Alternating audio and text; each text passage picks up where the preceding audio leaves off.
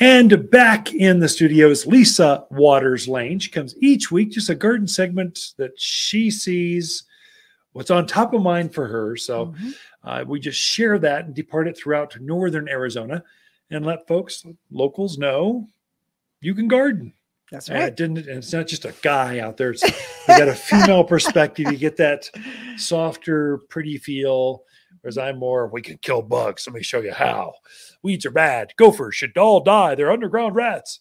Okay, you you you don't can do that. you would not do that. Well, that's well, I true. wouldn't kill them. But...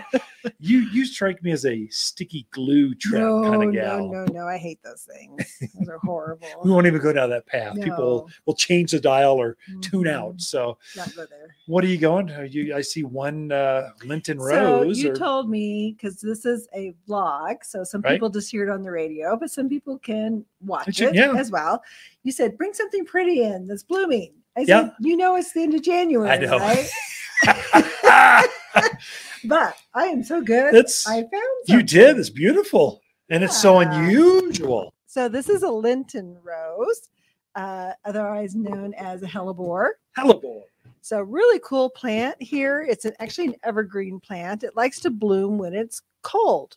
So it's one of those few plants that's going to bloom in the cooler temperatures. There is no smell. No smell. It's got a big old waxy. The, the leaves, the Mhm. foliage, and the, the the flower. It's very waxy, Mhm. very thick. Very thick. Huh. That's why it's a winter bloomer. Yeah. it needs that protection. Just really pretty. Yeah, not a lot of smell, but just a real cool plant. Likes a shadier spot uh, through most of the season. This time Yeah. of year, it could take full sun and be fine. Uh, you can grow it in the container. You can grow it in the ground. Uh, but just one of those first things that blooms late winter, early spring. If you just have to have something, this'll do it. Evergreen Uh-huh. perennial. This has got foliage on it year round in the flower garden. Gets up just above maybe a foot high, something Yeah. like that. Foot, foot and a half. nice mound to it, Mhm. and it will take full sun until like May and June, Right. and then it goes. I don't like the sun. Give me some shade. And so, it, but it starts blooming. Mhm. Well, it's in bloom now. So Yeah. February, March, April, May. Right. It's in bloom, and just a great little evergreen plant. So great little containers, Mhm. raised beds, wherever Yeah. you. And animals don't eat this. So javelina, deer, rabbits, pack rats don't eat Lenten rose. It's kind of like uh, azaleas and Right. rhododendrons. They just don't bother them.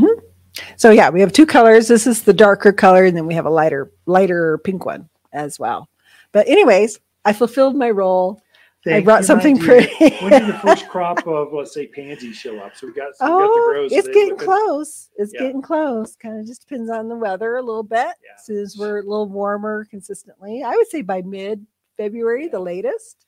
This is where storms are not our friend. Right. And, and a lot of these are grown in, in uh, let's say Tucson, southern uh, like Fallbrook area uh, of California. Mhm. And these storm the clouds Don't allow. they don't let plants grow. That's like there's no sunshine. yeah. So they're in greenhouses or they're out in the yard kind of growing where it's Mm-hmm. a little bit warmer, but there's no there's no sunshine. Right. And they need that to grow to fill in and to we don't bring them in until They're ready. they're ready. It's not Right. So wildflower seeds, super easy to grow, and this is the time to be thinking about putting them out. Um, but it's basically what four or five steps we're looking at for wildflower seed. true. So basically, your your pick your area you want it to go into. You want probably what at least five six hours of sun. Yeah, I would say at least six. Yeah, something like that. Yeah. really get More sun, more flowers. Right, right. You're going to rake that area up. You want it. You don't want a lot of seed or other weeds in there. You want it to be fairly clear because you want that. No seed- rocks. Get rid of the boulders. You want that seed to make soil contact. Right. So if it's laid on top of a weed or other grass, it's not going to do you any good. So you're going to have a relatively clear area. You're going to rake it to what about one to two inches down. As far as far as you can go. You can go eight inches. That's the best. Rototill it. But that's usually more work than you need to do for wildflowers. These are wild flowers. They will go on their own. Mhm. So you're kind of raking it up. So th- there again, so that seed has a place to kind of nestle into. Uh, so when you have your seed, mix it with some mulch. This is super easy because wildflower seed is tiny. Some of it's Some feather it feather light. Itty Literally, they float. Tiny little things. And if you're just casting it out there, who knows where it's going to end up. So if you take that and mix it in a wheelbarrow or a bucket, mix it with a bag of mulch, Uh, that way, when you when you disperse it, it's going to have weight to it, so it's going to settle into the ground. And then the mulch also acts as kind of a disguise because we don't want to create very expensive bird seed. Yeah, that's true. If it's laying on the ground and the bird goes, oh, look at that. you Delicious. they're. So we need to kind of hide it a little bit. Yeah. And the mulch definitely does that for you. Um, other things that they should add in while they're doing. So you got your mulch, your wildflower seed. You recommend humic.